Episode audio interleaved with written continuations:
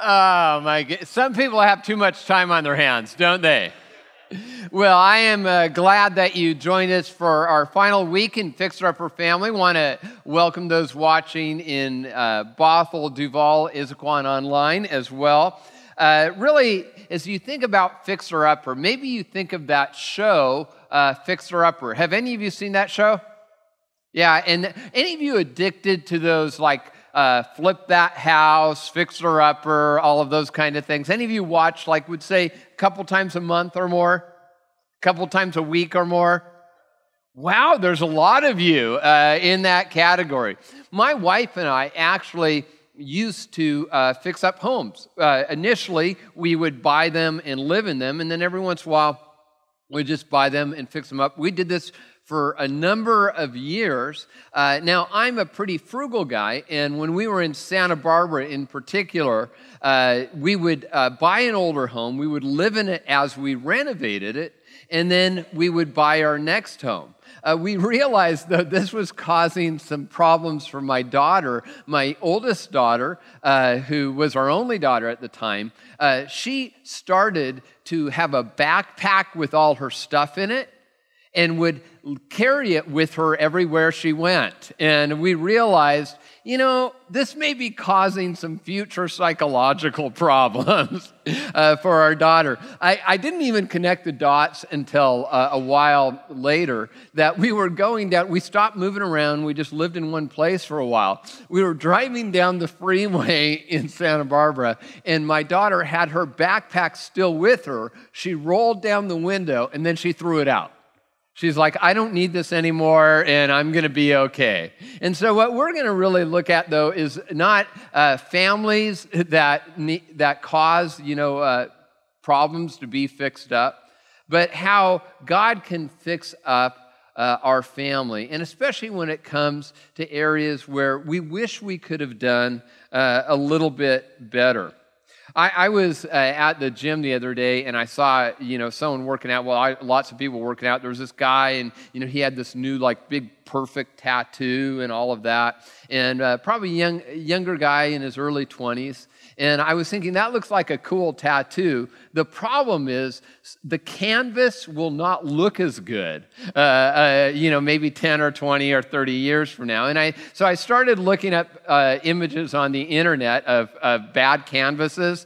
They were so horrific, I cannot show those in church. Uh, so instead, uh, I was thinking about uh, uh some of the spelling abilities of tattoo artists. I thought this was sort of funny that too cool for school. Yeah, and then you can let, okay, yeah, I'm awesome. That's great. And then uh, this one I liked, no regret.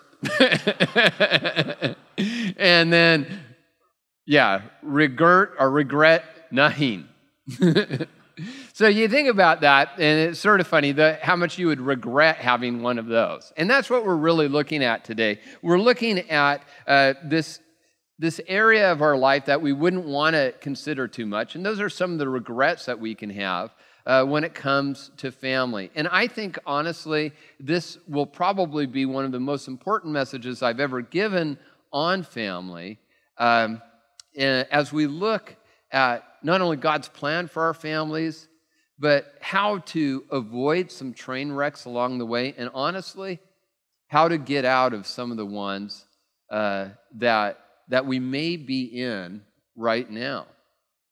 In Proverbs 24 3, it says this By wisdom a house is built, and through understanding it is established.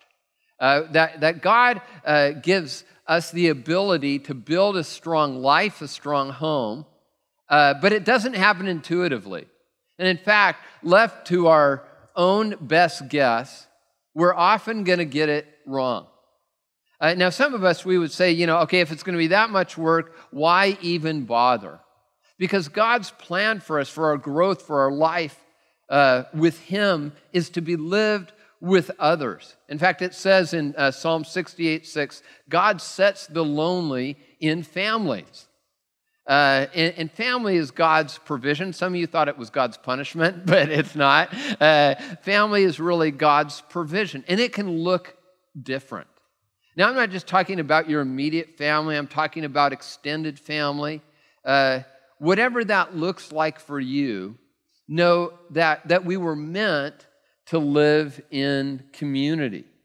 Now, my wife and I, uh, as I shared, we used to buy and fix up houses. And uh, in fact, we've never lived in one house very long because I always like to say, okay, let's go to the next one. And if there's an opportunity to do that, uh, we've lived in our home for about six years now. And so uh, some things are starting to fall apart a little bit. And so uh, not, not, every, not anything big. And so I started doing what I usually do is I started looking at homes for sale. Uh, because it's aren't those you ever see those homes those new home developments and the flags they're waving you in? You know? And then uh, i didn't realize just how much uh, real estate has gone up uh, which made me feel rich except for now i can't afford the new house either. And i was thinking well maybe what i need to do is just uh, do some repairs on the house i have i mean obviously that just makes sense it's a lot easier than starting over again. And my contention would be this is that the, doing the repair work is really the best work we can do when it comes to family. Now, as I say that, I know you might say, well, what if the other person doesn't want to do that? No, it doesn't have to be 50 50, but in some ways, uh, there has to be some effort on both ends. Well, let's consider, though, what that effort looks like. But before we get there, what happens if we don't do that? Well, first, problems get worse. Uh, avoiding dealing with problems not only delays pain for another day, it intensifies it and makes it worse. You ever have a little problem that becomes a big problem? I'm not talking about your kids either. I'm talking about those things that we have in life. My, I was down last weekend uh, I was uh, down at Disneyland with my family, and we were there. It rained, torrential rain, the first day we were down there. And so uh, my wife and my daughter said, Hey, why don't we go shopping? And so I went along, and they went into this store. I think it's called Lush. It's, uh, are you familiar with anyone familiar with that store? Yeah, some of you, yeah. It's a store where I, I guess you, you like spend $75 for a bar of soap and that's a good deal or something. And uh, it had all these different potions and lotions and things, and it's supposed to be wonderful. Well, believe it or not, I got a little bit bored in a store like this because I don't usually buy expensive soaps and all of that kind of thing.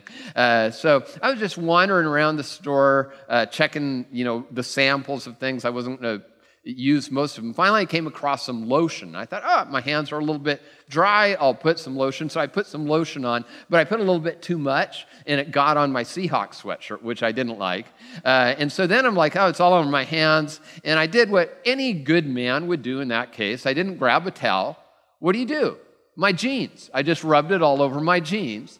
And uh, so that was good. And then I just rubbed it in there. The only thing I didn't see, because I've never had lotion that had this before, embedded in this lotion was pink glitter.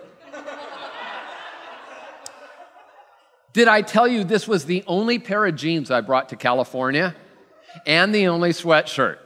And so I had pink glitter on me the entire time. Made a lot of new friends. It was amazing. uh, uh, you know, how many problems, seriously, though, as we think about ours, have we just uh, tried to cover up to, to try and make go away instead of deal with them head on? Also, joy is deferred. We, we want joy, right? I hope. If you want it sooner than later, then it means investing the time now in family and in doing the hard work. Uh, psychologist Dr. Henry Cloud, uh, he, he says later is a drug.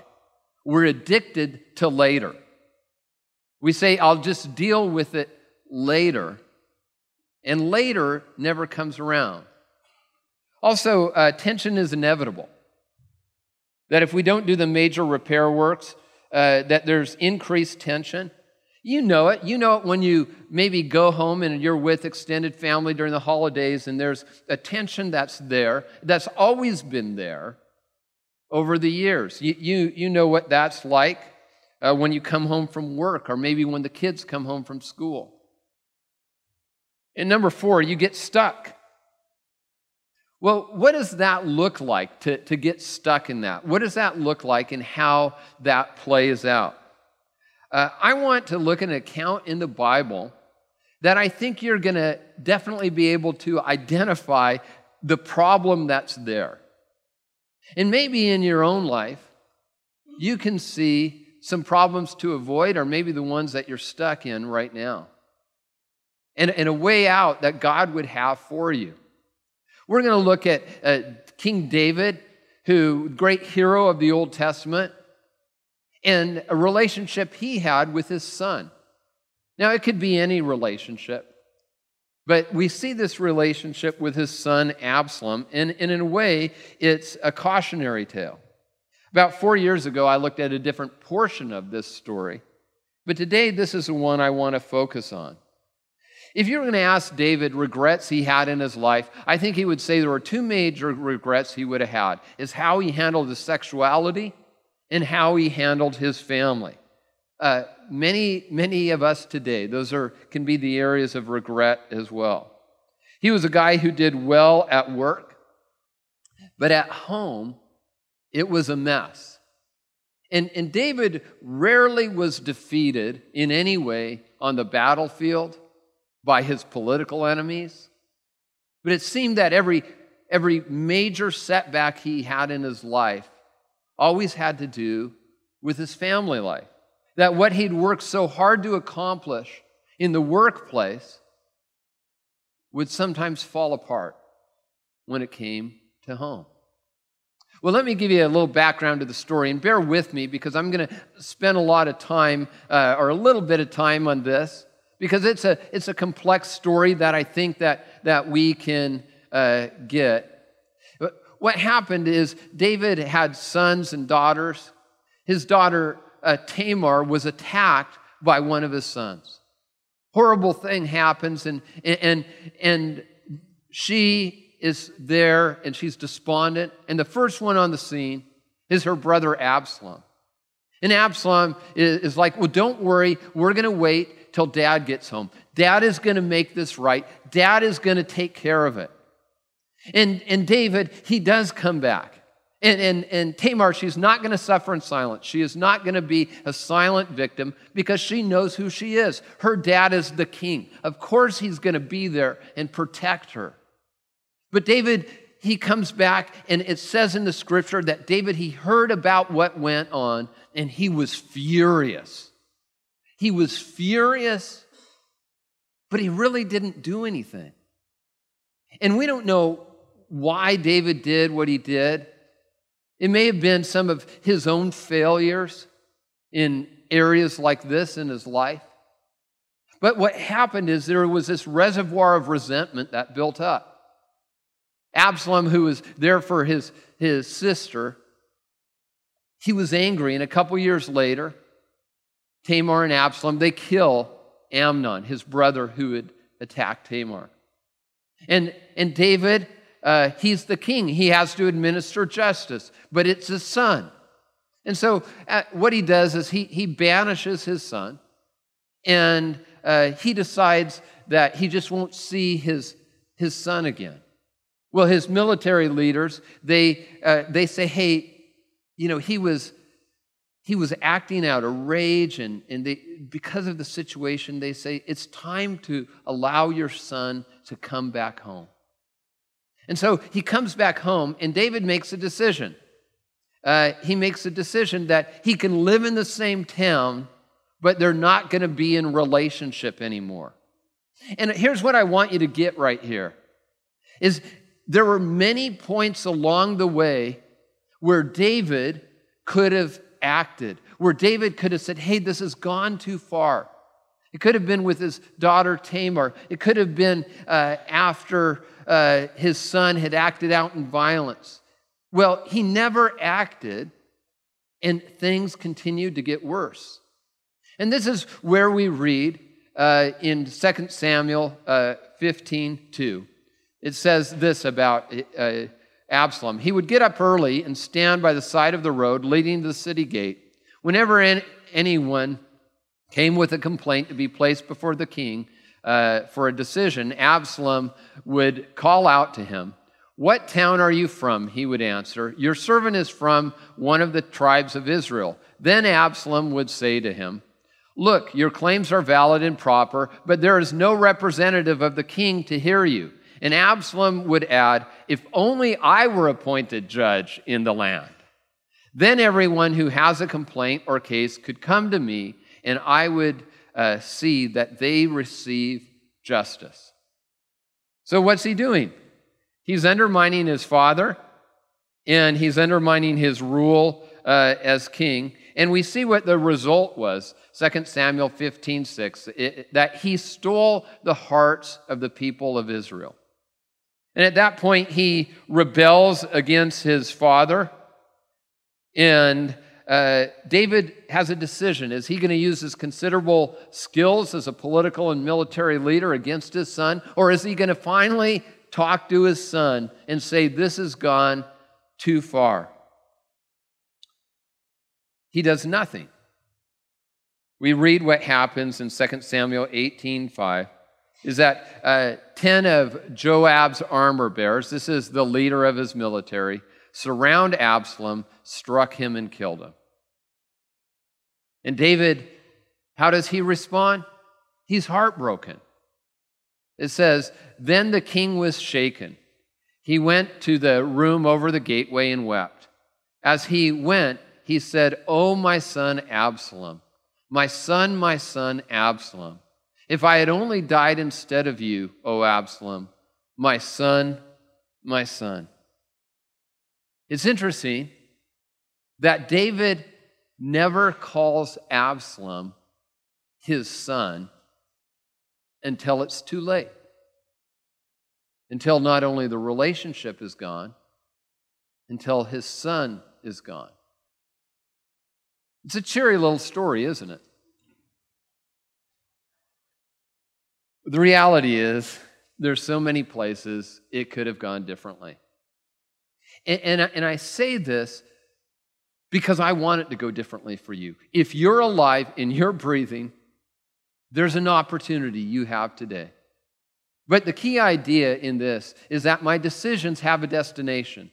My decisions are leading me somewhere. My decisions are leading the relationship somewhere. See, we don't want those regrets, neither uh, did David. Uh, we want the opportunity to take the exit down the path when one is available to us. So, how can we do that? If David was going to say to us today, hey, this is the regret I had, and we know he had the regret, what would he say to us? Uh, I think we find in Scripture and some guidance on this and how, how you and I can maybe not only operate differently next time, but maybe operate differently this time. Because as we've talked about fixer upper family, unless we do the work of fixing up, then this series has just been some good principles, maybe a little bit of entertainment. But my prayer is that it makes a difference in your life. Well, how to avoid regret with your family? Uh, number one, we need to ask the question. Now, that asking good questions, any good psychologist would tell you, or communicator, they have to ask good questions. But I, what I mean is the question. If there's a situation, there's the question that you need to ask. If, if you're married, you know what I mean. You can, there can be tension in a household, and uh, you can ask questions. Oh, how was your day? Did anything go wrong? But then there's the question Did I do something to offend you? Or maybe you know what it is. And say, How can I earn my way back to earn your trust again? Or maybe for a kid who's, you know, something's going on. Uh, and by the way, uh, I know we have you know students here. Parents know we know when something's going on. Uh, we just don't always ask the question.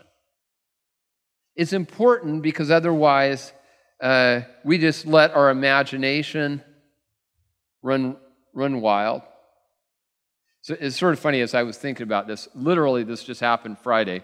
I was in my office and uh, I have an office with a big window, so anyone uh, can, uh, you know, look in from the hallway, and that's just sort of important for accountability and all of that kind of stuff. Well, it was at the end of the day Friday, and I drink coffee, and I love uh, coffee, and I put this like sugar-free chocolate syrup in my coffee, and uh, so it just makes it uh, all that much better. Well, I, I was getting to go, getting ready to go home, and I was sitting there drinking the coffee. I actually was reading something, had my feet up on the desk, and there was just a little bit left in the chocolate syrup bottle. And I know this is going to make you think less of me, but I thought it would be a very good idea to take a swig of that chocolate syrup. uh, well, you know, that, that's not that bad, but literally, as I'm sitting there grabbing this bottle, taking the swig, someone sort of peeks in my window and then run, like literally runs away. And so I, I, I, I, I, tried to figure out who it was. Uh, found out later what, it, what had happened uh, when that person saw me, that she said that she thought that I was sitting back there drinking a beer in my office. uh, fortunately, she asked the question of someone. Is Pastor Ben getting drunk in his office? Uh, and they said, no, he just drinks chocolate syrup, which all of a sudden seemed a little bit less weird at this point. now I'm having a lot of fun with this. If David had only asked a question to Absalom, why, why are you still so mad? I think they could have been reconciled. Jesus said this in Matthew 5:24. Go and be reconciled. That's the marching orders. Now, especially if you're a Christ follower. But by the way, if you're not a Christ follower, you don't have to do this, but your life won't go very well if you don't. This is one of those principles that applies to people who are Christians and maybe for those of us who have not crossed the line of faith yet. But we need to ask the question and then that leads to number two start or finish the conversation.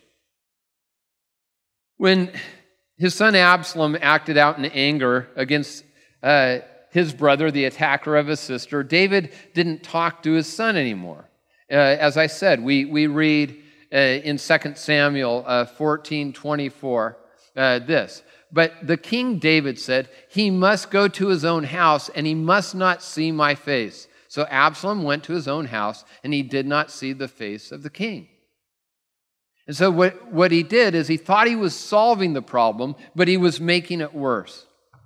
We're told in Proverbs 18 21, the tongue has the power of life and death, and those who love it will eat its fruit. So, the question I was asking as I prepared this is what difficult conversation have I been avoiding? What difficult conversation have you been avoiding? Maybe it's a spouse that's growing colder towards you, and you're afraid if you ask the question, it'll get worse. Maybe it's a, a, a child who is up to something, and, and you just need to say, hey, we need to sit down and talk for a moment. Maybe it's a sibling who avoids contact with you and always has an excuse for why they're not there at the family event. You have an opportunity today, and that opportunity may not be there tomorrow. That leads to number three don't leave love on the table.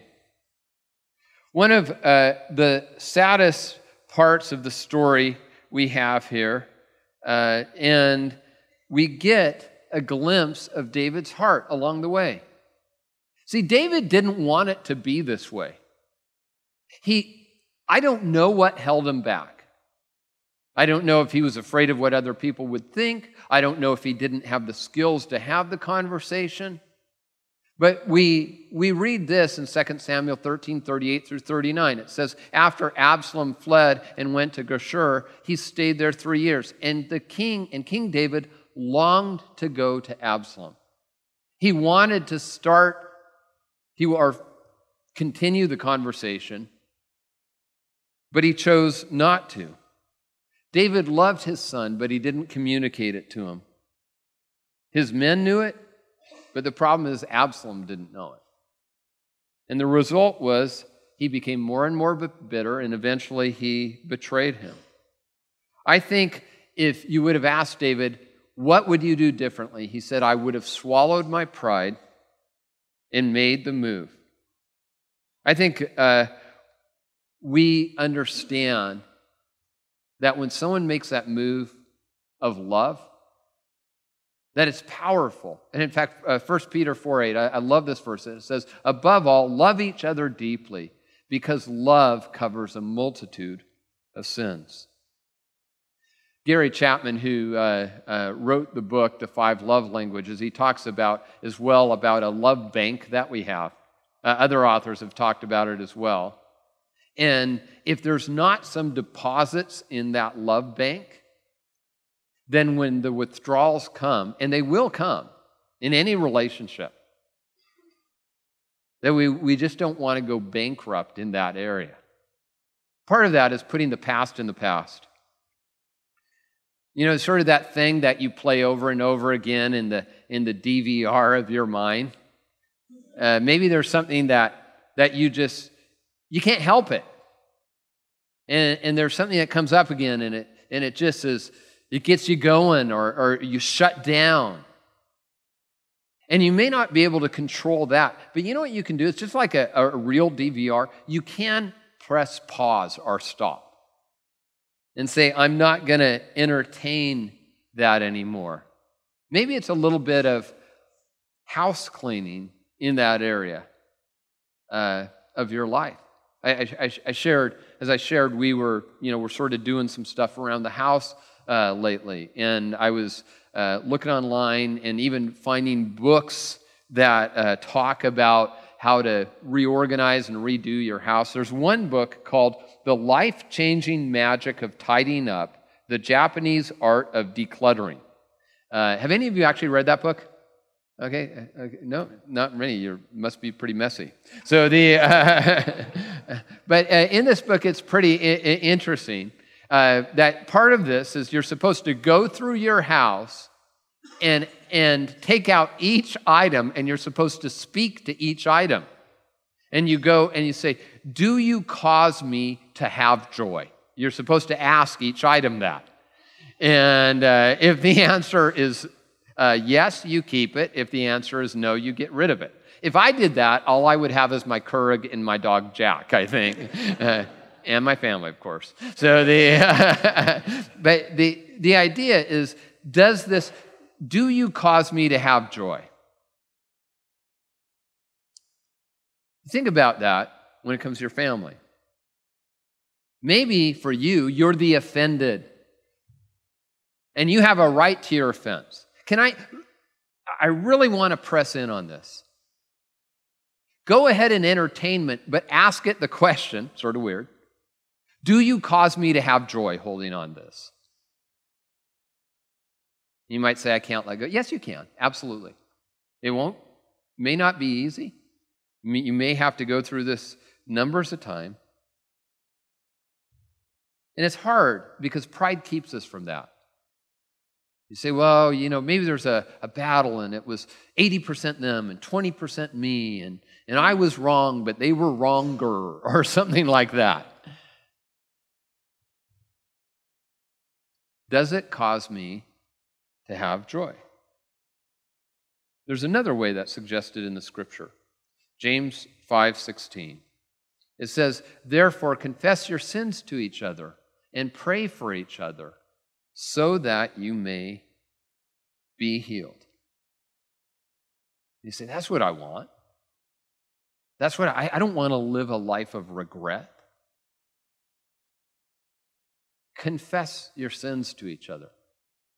Pray for each other so that you may be healed. Number five, put Jesus first. You know, oftentimes I will, I'll talk about inviting Jesus into your life, which is really how we uh, become Christ followers. But part of it is Jesus inviting you into his life. And that's a life with no regret. And that's a life where forgiveness is offered and received. King David, at another point in his life where he had messed up before, and he got it right, though, this time, is after he had messed up terribly. Uh, he prayed this in Psalm 51:10. Create in me a pure heart, O God, and renew a steadfast spirit within me.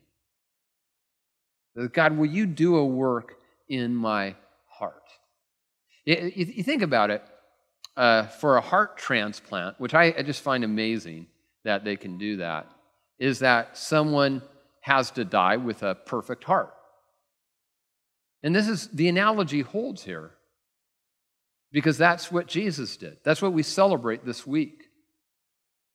That Jesus entered into Jerusalem triumphantly on Palm Sunday, but that he would go to a, a cross and he would pay the price so that you wouldn't have to, so that I wouldn't have to, so that we could have a new heart.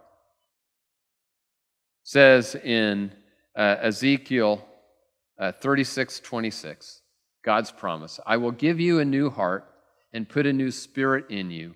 I will remove from you your heart of stone and give you a heart of flesh. I think as we uh, look at our families, we can say, God, I just want that. I want I, the, the one thing I know is that if you work in my heart, that's the only thing I can control. And maybe for you, it would be, Jesus, I want to give you my heart. Maybe you've uh, never done that before.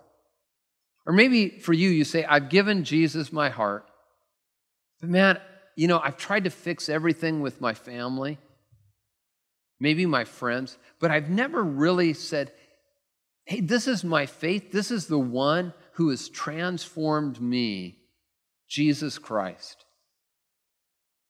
Maybe it's uh, during uh, Easter next week, and across the campuses, I think we have a, a dozen different services. And you'd use the invite and you'd say, hey, why don't you come to church with me, and people sort of come this time of year, and we'll have a, a great message. It's going to be one that's, I think, going to encourage and inspire, hopefully, all of us. But really, the ultimate goal is that God would get a hold of our hearts.